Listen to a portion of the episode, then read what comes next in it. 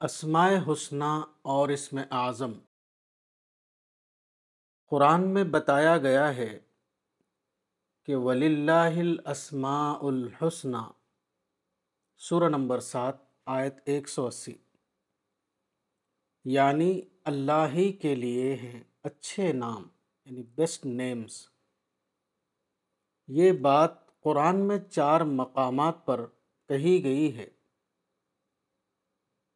سورہ نمبر انسٹھ، آیت چوبیس، سورہ نمبر بیس، آیت آٹھ، سورہ نمبر سترہ، آیت ایک سو دس، سورہ نمبر سات، آیت ایک سو اسی۔ یہاں نام سے مراد نام نہیں ہے، بلکہ اس سے مراد صفات یعنی ایٹریبیوٹس ہیں یعنی تمام اچھی صفتیں خدا ہی کے لیے۔ ہے اسماء حسنہ کی تعداد کیا ہے؟ ایک حدیث میں بتایا گیا ہے کہ اسماء حسنہ کی تعداد ننانوے ہے۔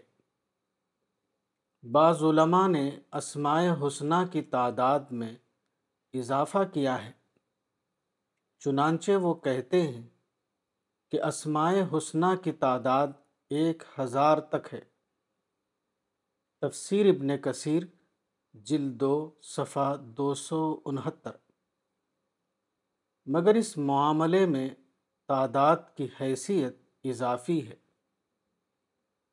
یہ تعداد دراصل انسانی فرہنگ یا مجموعہ الفاظ یعنی وکیبلری کے اعتبار سے ہے۔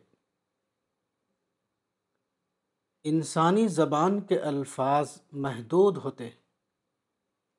لیکن خدا ایک لامحدود ہستی ہے۔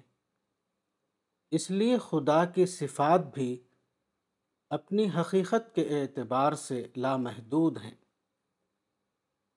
اسماء حسنہ کی ننانوے تعداد گویا کہ خدا کی نمائندہ صفات ہیں۔ اس اعتبار سے خدا کی بقیہ صفات بھی براہ راست یا بالواسطہ طور پر انہی بنیادی صفات میں شامل ہیں۔